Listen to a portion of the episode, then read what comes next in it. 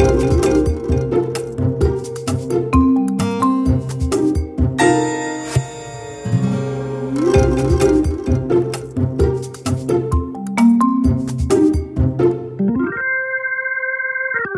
to Managing Marketing, um, weekly podcast where we discuss the issues and opportunities facing marketing, media, and advertising with industry thought leaders and practitioners. My name's David Angel, and today I'm sitting down with Katie Saunders, um, General Manager of Marketing at Simplot Australia. And Katie's been at Simplot for over seven years, prior to which she was with Heinz and Lion, so a grocery FMCG person through and through. Mm. Um, so, welcome, Katie, and thanks very much for joining us. Thanks for having me, David.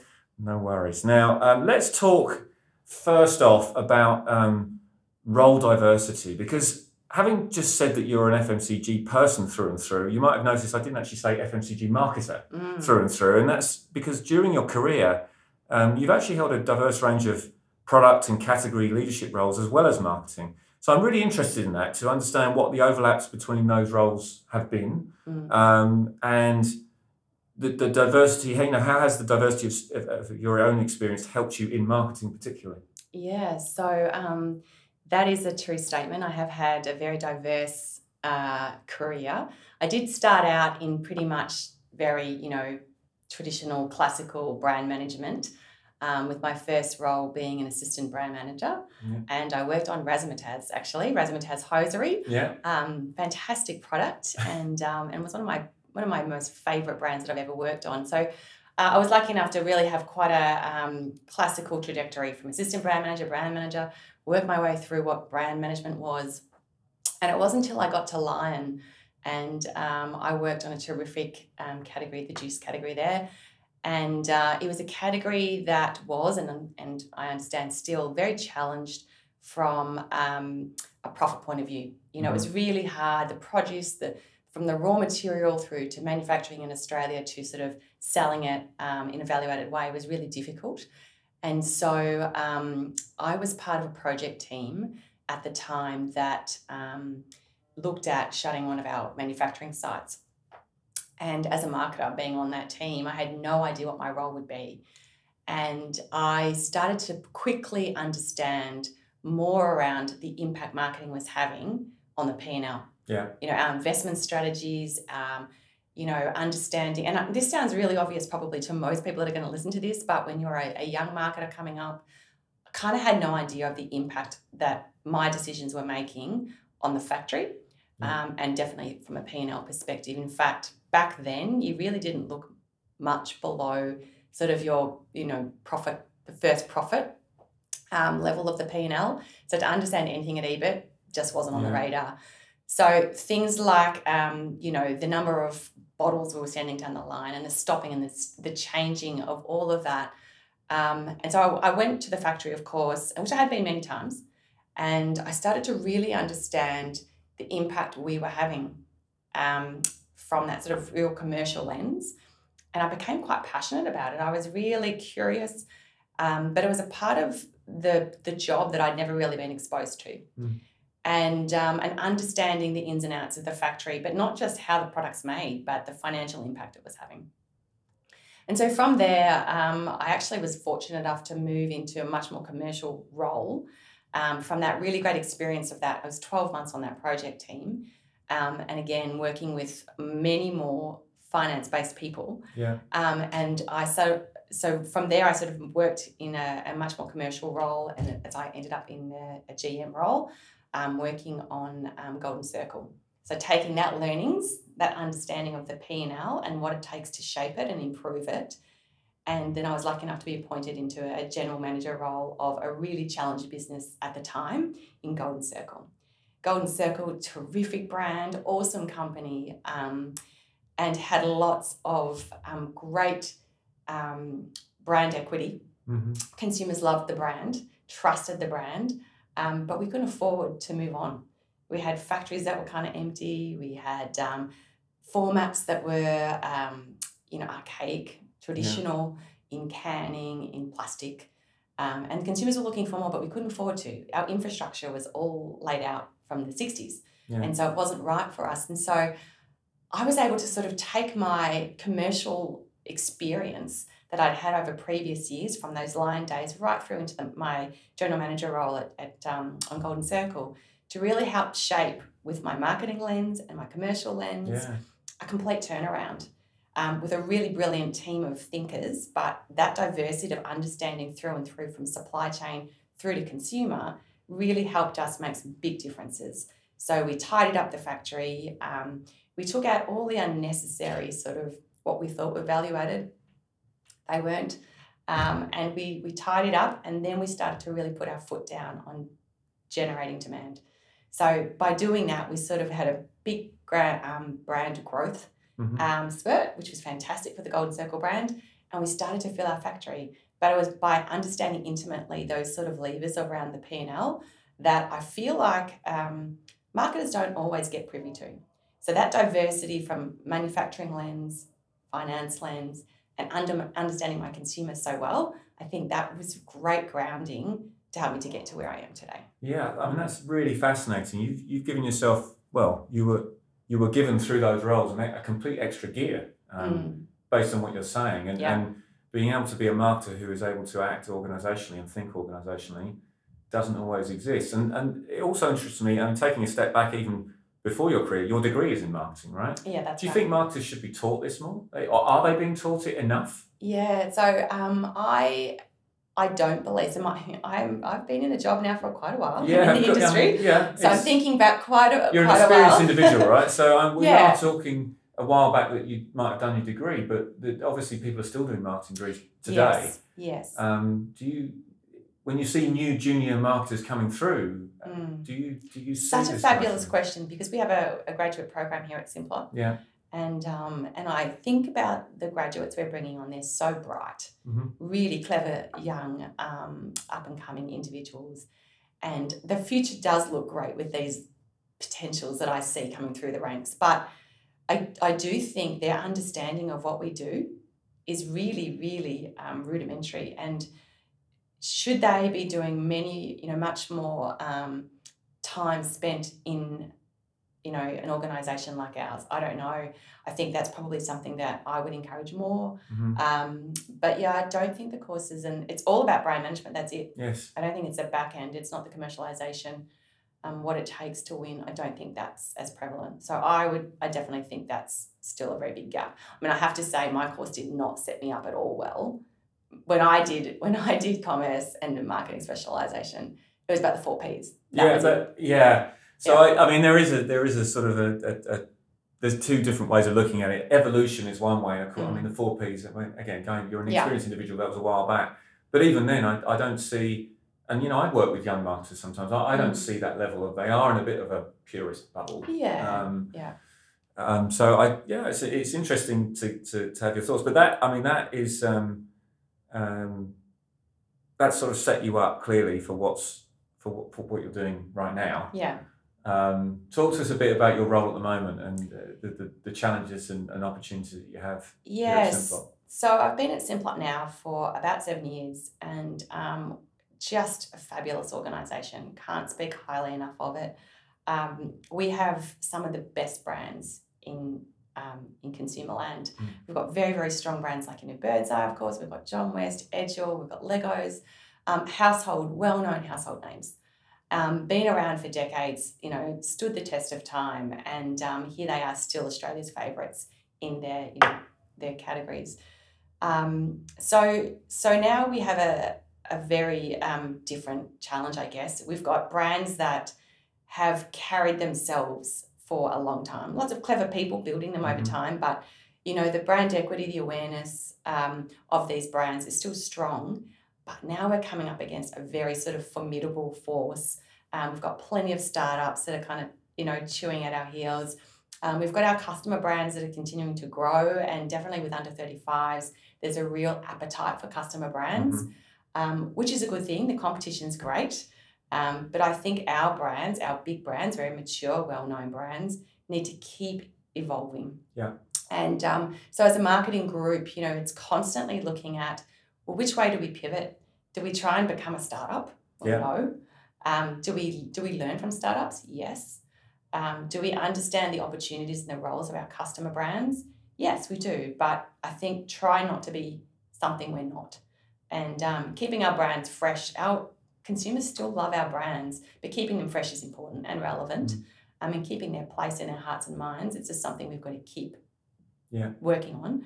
So far, we're doing a good job. You know, we've got we've got an unbelievable um, product offering um, that's you know predominantly Australian grown or made in Australia. Mm-hmm. We're very very fortunate with the the raw ingredients that go into our product ranges, um, or sourced from some of the best places around the world. So we know the quality that we bring is strong. We've got an excellent product offering. Um, and so therefore our brands continue to thrive while the quality remains relevant and um, and something that consumers continue to seek. So you know we've um, good team, good company, mm-hmm. and great brands. It's kind of where we are now. Well, you've you've kind of segued a bit into something I was going to ask you about a bit later on. So yeah. I'm now being forced to ad lib. So bear with me whilst I whilst I whilst I stumble. I do that. But I was going to. I mean, just expanding on that a bit, um, mm-hmm. because there, that's some really interesting um, commentary about your brands, where they are, where they could be, and, and your consumers and the love that mm. they have. I mean, I but the, the, I guess there are some other some broader challenges around food trends more more yeah. generally. I mean, I, I I'm sort of going to echo what you just said. You know, I've worked with Simplot um, a number of times before, and you know, to me, you're operating a broad portfolio of high quality products, right? Both mm-hmm. ambient and frozen. But there have been some trends towards cooking from scratch, towards local providence, mm. um, and and buy fresh. You know, how do you assess those challenges from a marketing point of view, and and where are you pivoting? Maybe expand a bit on where are you pivoting to sort of move forward. Yeah, the real pivot point actually is in telling the story. Yeah. I think um, I think we've got such wonderful stories to tell, and and reigniting those stories with consumers because a lot of our a lot of our um, you know brand lovers of the past they're still with us but what's our new stories to tell with the new generations yeah and and what matters to them now and that's different to our older consumers so connecting at a different level letting them know did you know that our birds bird's eye ranges uh, you know, grown right here in Tasmania mm-hmm. and produced for you in Tasmania, and the quality of fresh versus frozen and how that stacks up and how that mitigates waste, for example. Yes. You know, we've got such great sustainability stories to tell. Yeah. So those factors matter with the younger generations. They, they matter to all of us, but mm-hmm. particularly our younger generations. So I think it's reigniting those stories. Um, because as our portfolio, you mentioned, um, it is a broad portfolio, but it's really well placed. Yeah. It's really well placed on a nutrition level, on an Australian grown level, on quality, um, I think on sustainability. Uh, so I think we, we, we, we are ticking a lot of boxes to sort of future proofing ourselves. Yeah. However, it's the stories, telling it in a way that matters. And I think we've got a job to do on that. Mm. Um, and, you know, from a provenance perspective, we've got such great stories to tell, but I, you know, Leggo's and the rich history that we've got across our brands, yeah. the provenance of the fact that we grow our tomatoes, obviously in the Riverina area, we're producing our beautiful Leggo's product, products right there. Mm-hmm. Um, that's a great provenance story yeah, in itself. For sure. Um, you know, so I do think we've got these wonderful stories to tell. We just haven't. It's time to retell them.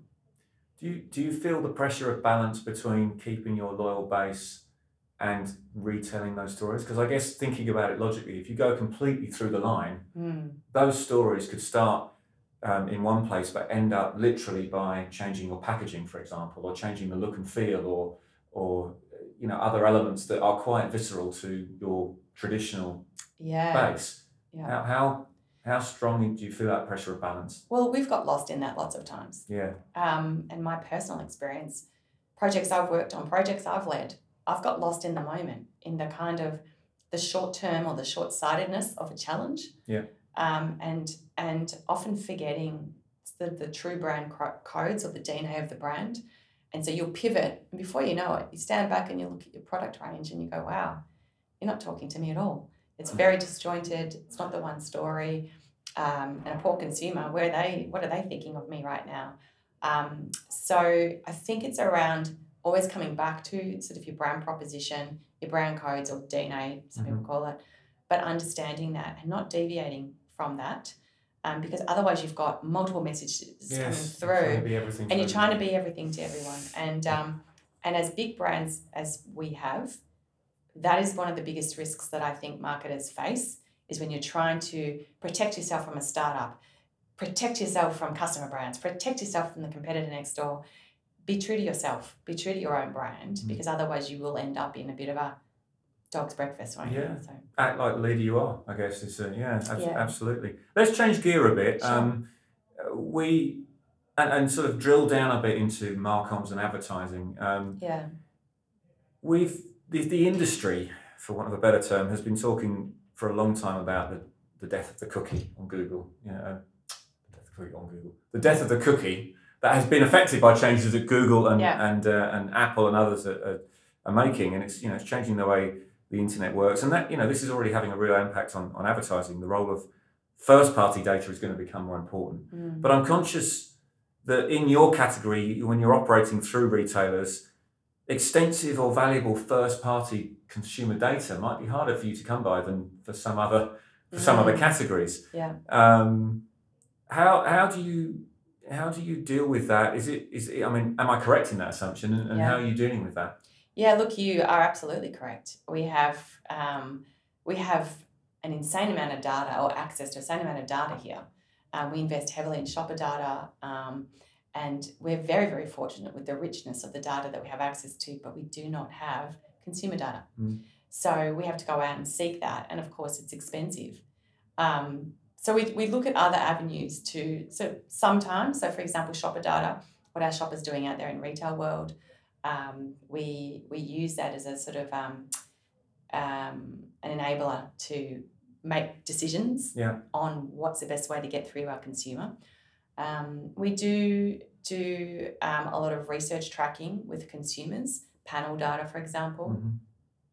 but it's not that timely. It's not, um, you know, I know we're It's not as challenging. fortunate as some of the other industries out there that do have that timely immediacy Yeah. of what their consumers' decisions are and their, what they're thinking and feeling. But we have other ways to connect. So, um, you know, we use our social media platforms to understand consumer sentiment. We track that. We understand. It's it's difficult in our in our industry. Yeah. Um, we do other things though to try and get really in depth.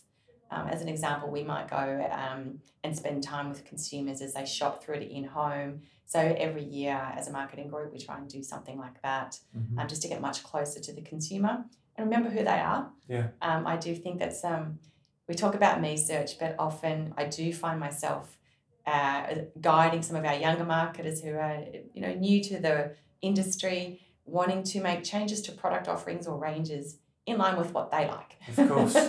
It's such a not, com- that's such not a the common consumer. and agencies as well come very very common Yeah, Um, the yeah. consumer can be completely different of yeah, course that's Yeah. right. So just staying really close and keeping them front and center. Um, it's just the timeliness of it. Yeah. We, we that's a real gap for us. yeah it's uh, there's no there's no easy fix to it is there i guess i know you i mean you haven't mentioned some of the other things you do more granularly to track um, I mean, you're using um, econometric modelling, for example, or, Yeah. or, or media mix, at But it's to not try and, immediate. but it's not Yeah, immediate. It's yeah. it's it's uh, it's there's still a there's still a Yeah. lag, I guess. As I said, we've got really rich data. It's Yeah. just the timeliness. So even econometric modelling, we get that a couple of times a year. Yeah. Consumer panels, a couple of times a year. You know, it's not like today. Um, so I understand the sentiment data we do get is only from socials. And um, and it's only if we sort of try and engage that way, we may get some feedback in Mm. an immediate way, but the scale is small. Do you think these changes are going to affect the way you advertise Um, in terms of uh, investment into channels and and look, we're changing now anyway. yeah Um, I think the world is changing, and what we've just seen through, you know, the last two years, or almost two years now, um, consumers are, are engaging with media differently. Mm. Um, this this sort of multi screens approach has just never been more prevalent, and um, and their ability for for them to skip you has Mm. never been more easy. yes So um, yeah, we've got to find new ways to engage. Funnily, we're talking a lot about QR codes here. right And um, I remember two years ago, our agency bringing us an opportunity for QR, QR codes technology. And we were like, it's so old. No one uses QR codes. It's 25 year old technology. No one use. Here we are. all What's old is new. on on QR codes. Yeah. So, um, and you know, every generation in Australia knows how to use them now because you have to, right? 70 plus, 80 plus, they Yeah. have to know how to use it.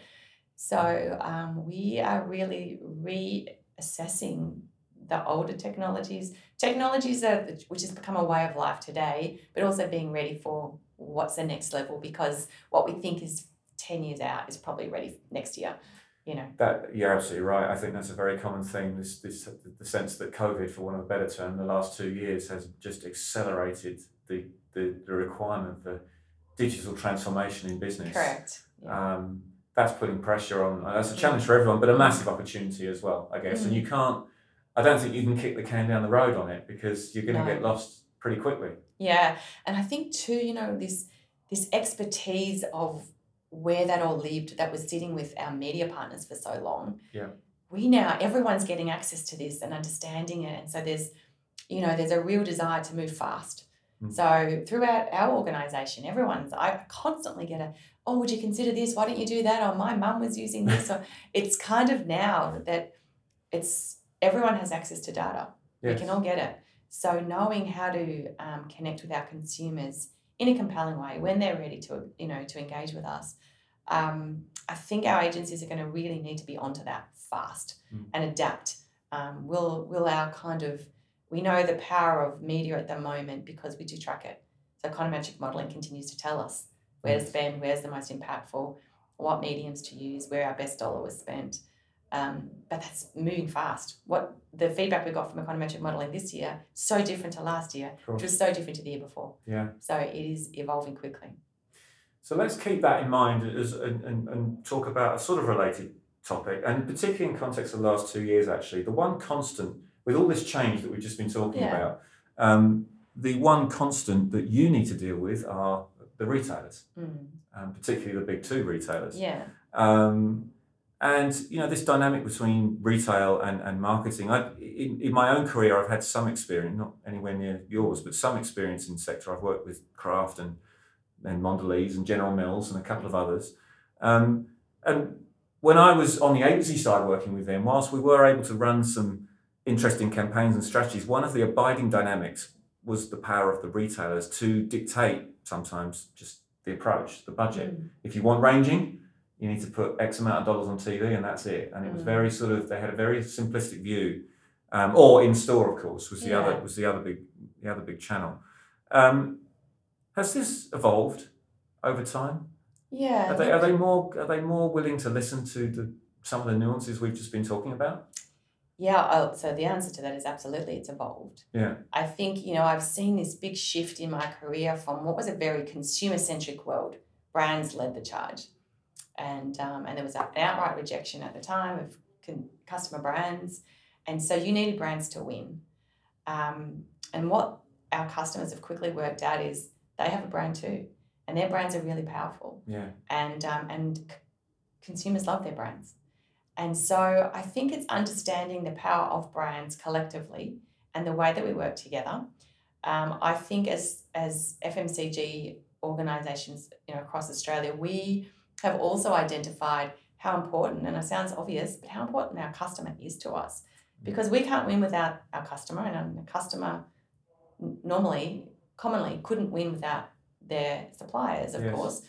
So it's how do you work together for the same goal? And um, I think that is the era we're in today. So which, that which is good because that I, I, remember it being quite adversarial. I mean, well, I'm going back it has ten been. years, right? You know, it has been. It has been. The, the, the I don't know if it's power balance or it's our customer becoming a lot more sophisticated and data's helped them with that. Um, their brand strength has helped them with that. Mm. But it's also meant to Australian manufacturers, you know what, step up. Yeah. Don't be complacent. And um, and make sure your brands need to be on those shelves. Yes. Not just because they can, they need to be on those shelves. The, the shopper demands it. Mm. So I think that that shift in power meant we had to step up. And so here we are now. I think we're in a different era, and the era now of that working together, um, but not being complacent. That is the one thing that I think either customer or or supplier, neither of us can be complacent because there is a competitor around the corner. There is someone willing to take your spot. Yeah. So it's a complacency that you've, I think, is um, it's kind of the catalyst that the weaker those that have been complacent have become weaker mm-hmm. and obviously lost their place. How's COVID affected things from a retailer perspective? Clearly, uh, you know, when grocery retailers, people stripping the shelves and, and uh, mm. those businesses being pretty much the only thing open for weeks at a time. Yeah. Um, has that power dynamic changed at all? Have they become? Uh, uh, how conscious have they been with with that strength over the last couple of years? I think I I, I genuinely do think our retailers have used, um, you know, the footprint that they have, and the role that they play in in society. They've used it for good.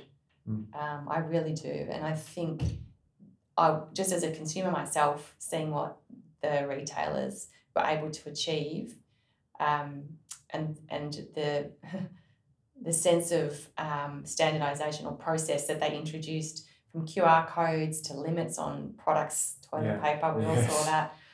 I, you know, I, I saw almost two are working together. So from a consumer perspective, I really welcomed the way that our retailers stood up and responded. Mm. Um, I think the level of communication to their suppliers was excellent. Yeah. But equally, they were tough on their suppliers. They needed to be because they were feeding Australians at the Yeah. time. Um, but I think it was you know making sure that we knew the enormity of the issue and and that we responded. Mm. So I think um, as a corporation, I think we did an excellent job. I'm really proud of what the team were able to achieve. You know, we're dealing with raw materials here, Yeah, so. Yeah. you know with the surge that was going on, you, you can't just grow I don't know more, broccoli tomatoes tomorrow. Yeah, yeah. So um, I think the way that the team responded here was excellent. Um, but it was that lines of communication. Again, it comes back to that collaboration between the two. So I think the communication was excellent. Everybody knowing their role, taking up that role, and responding to make sure that Australians were, you know, able to keep their pantries full was excellent. Yeah. Um, and interesting too, right? What happened in that period of time? All these product ranges that consumers had forgotten about, canned vegetables That's right. Suddenly people were. were out of control. Like we were just we were seeing people just absolutely clean out the shelves of Yeah. canned vegetables and on social media the ignition of recipes used around canned corn or beetroot or chickpeas was phenomenal. So it was a really um, if I could take a positive out of the situation, it was it really ignited a love for these great products that have been kind of hibernating for many decades. So there was a great value that came out of retail as well. And I must admit, I, I, I really agree with you. Those comments about retailers and how they've dealt with it. Everything from, because of the enormity of their footprint across Australia, the, the, everything from the front of house technology that they had to instill through to the, the, the massive complexities with supply chain and, and, Yeah. and, and demand and distribution and everything else. But also all their staff they, who have essentially became frontline workers of a kind. I mean, Mm. public facing, Yeah, that's it. open all hours Mm. during the pandemic. Yeah, that's Um, right. So I think, I mean, th there must have been massive complexity behind that, that as well, keeping them all safe. I, I was really impressed. I think they've done a fabulous job. So, um, and I think the industry as a whole, the food industry as a whole, you know, it adapted. Mm. It really adapted, and I think some industries that um, you know we saw it in the food service sector. Obviously, was closed for across many states for you know long periods of time, and they adapted to a delivery space. Or in some cases, they adapted to be like a, a retailer themselves. Yeah. Um, so we saw some of our food service customers adapt and shift into more retailing.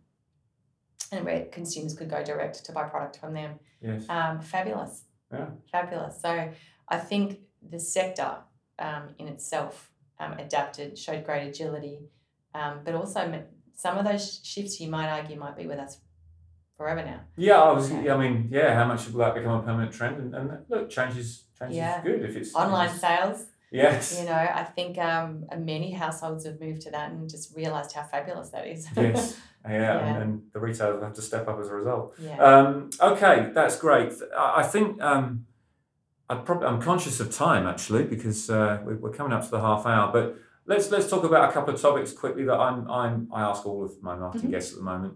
Um, first off, being the role of agencies. Let, let's talk a bit about that because Sure. We met originally through Yeah, that's it. through agencies, and and you know, do you think you've sort of talked about this a bit already, but there's never been a bigger point of shift for agencies right now. The the, the complexity that they're facing, um, Mm. uh, as well as their clients. Um, do you think they're doing enough to evolve to the changing needs of marketers? And I'm talking broadly here, not, Yeah, not sure. about your agency No, no. specifically, but um, what have you seen that's great coming out of agencies and, and what really needs to still evolve, do you think? Yeah, so I think agencies have shifted now, Mhm. but I think it was a chicken and egg scenario. Supplier, or, you know, the client side, we our briefs were very traditional and I guess assumed traditional outcomes Mhm. like TV, Yeah. mainstream, and the appetite for taking risk was probably low. And so when I talk about taking risk, you know, things like TikTok, Yeah. it was like, oh, I don't think we should do that. A Bit risky. Whereas now, that's what most people were doing during lockdown. But um, I, I think why I talk like that is because what has it's almost given our agents permission to be a lot more adaptive, a lot more creative, um, look in territories to engage with consumers that we've not looked before, or they may have looked, but the client has said, oh, that's just too risky for us, we're not going to go there. Mm. Or we don't have the appetite. Uh, I think the data is there that helps us to, to track. So these test and learn opportunities, we've got the data to say that worked, that didn't. Yeah. So that's fabulous. But the appetite from the client side is definitely there. We know that we've got to adapt with our consumers and our agencies, they're the experts. So I think the appetite's there. I'm just going to encourage get there ahead of us. So use all the data that you have and, and understand, you know, how you can shift us as a as a client. I think our appetite's definitely changed. Yeah. Um, and uh, and I'm not just talking us Simplot, I'm talking about the industry. And um, and when we look at our competitors and we just look at FMCG players across the board, predominantly there's the kind of a, a standard way to communicate.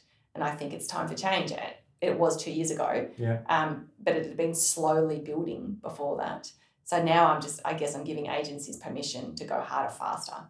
And, uh, and that's where I think when we went into lockdown the very first time, and a lot of clients were pulling funds, Mm. you know, the data tells us it was a great time to probably double down. Yeah. But that that voice probably could have come maybe stronger through our agencies, as another example. Yeah. Mm. Uh, it's good. I'm, I'm thinking about restructuring that question for my next interview because you, you're absolutely right to talk about it. It's a, it's a double edged sword and it's Mm. a two way street, of Mm. course, two analogies there. But um, um, the evolution of, of organisations has to has to happen Yeah, in line or even before the, the, the evolution of, of um, uh, agencies. Certainly they try, sometimes with greater success than, Mm. than others. I mean, organisationally at Simplot, you, I mean, clearly there are um, things you can do in marketing, but then presumably things like corporate compliance and Yeah. regulation and, and legal and the, at some point those guys have to be involved, I would imagine, to, Yeah, to, to get stuff.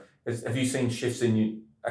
When you say shifts at Simplot, are you talking organisationally to appetite for change of this nature, or does it not really register and it's very much a marketing thing? Um, no, absolutely. I think um, marketing's pretty integrated at um, at the senior level Mm. of at, at Simplot.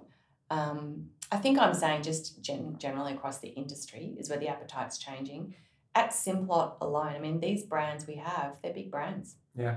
So we we are very not cautious with them, but we protect them.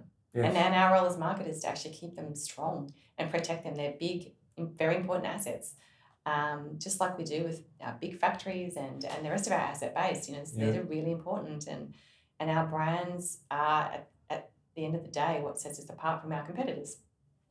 So we do have to look after them. So in big organizations, I guess that can drive a behavior, which can be sort of a risk averse way of working. And, um, and so for now, um, not unique to Simplot, but I do think that we probably have been safe in a lot of our choices. Um, again, as an industry, I think. Yeah. Um, I think the power of what's shifting in the media um, um, platforms available to us is that you can still play well, but just do it in, you know, we've just got so many more choices. Yeah, of course. Yeah. And so this option to take risk, I think there's a different appetite's appearing because um, the accessibility of different media channels, like we've, we've got, all of us are seeing it. You know, as I'm saying, it's so prevalent Yes. now. So I think there's more of an appetite. Yeah. And look, driven, as we've been saying throughout by the last two years, particularly, Um, what do you think about the future? What, what if you think two, three years ahead? We've had two years of pronounced change. I mean, we're sitting in your beautiful, massive office here, pretty Yeah. much the only two people Empty. here. This, that change hasn't finished yet. We don't know what's going to happen with, with Mm. this virus. But um, um, looking forward, what are the what what should a, a CMO like yourself be doing? Um, do you think? What are the big buckets that you've got to watch out for? yeah, technology is Yeah. technology is the number one driver of change right now. Martech, you mean? Or, Yes, it is coming fast and furious, and um, you know, I've sat through so many forums of like to try and keep get a grip on it. I can't keep up. You know, what's available to us, what's shifting quickly, consumers accessibility. Consumers are just so fast paced right now. Yeah. And so, how do I lead the team um, to keep our brands fresh in front of mind where they want to be? Mm. Um, I think it's that that is one of my biggest challenges. Yeah. Agencies need to support me on that. On that, um, the simplicity of, as I was saying, even just like AR for, for just as an example, um, you know, consumers may to step outside their house. Yeah. So how does AR in their home play a role? Mm. You know, for example, they get these, they, you know, they either through shopping or understanding the sustainability of a product or whatever it might be. Small, small example, but I think that's just the way we engage with product is changing. Um, the way we engage with media is changing. Um, but it's just so rapid now. Yes. It's just so rapid. So I think you're going to have to be ready to be agile, hmm um, keep data driven. That's my number one goal. It's like Yeah. I've just got to look at the data all the time and be guided by the data. hmm Um, marketing instinct's always going to play a role. I have to say, I can't help it. Maybe that's because I'm old school. I have still great instinctive strength um, that I use, but the data is got to be your best friend. But I think added to that something you said earlier on at the start um, about being uh, true to yourself strategically and, and true to you know behaving To your brand. to yeah. your brand because one of the challenges is with all of this complexity you just you can almost get sort of Overwhelmed. overwhelmed with Mm. with the amount of choice there so keeping the, the strategic focus and not not deviating from that whilst being agile at the same time I Mm. guess um, is Well, something to balance We're doing a lot of that now. It's really interesting. You know, we're taking some of our brands and um, we're splitting more purposefully, regardless of what econometric modelling has guided us with. We're doing more tests and learns in different new spaces, Mm. and then econometric modelling will tell us whether that was useful or not. Um, but we are deliberately playing in spaces that we've not before. Um, but I have to say, the brand and the proposition and the messaging is still true to brand, but the way we engage with you is kind of a bit more, you know, challenging to traditional standards, you know. So we are doing things differently, but I do think, um, yeah, no scattergun. Mm. No scattergun. That doesn't work for anybody. yeah So it's not about just throw caution to the wind. exactly It's got to be purposeful. It's got to be purposeful. That's a good. That's a good place to stop. Let's be pers- purposeful. One last question before I go. Uh, if you were to leave Simplot tomorrow, what's your dream brand to work on?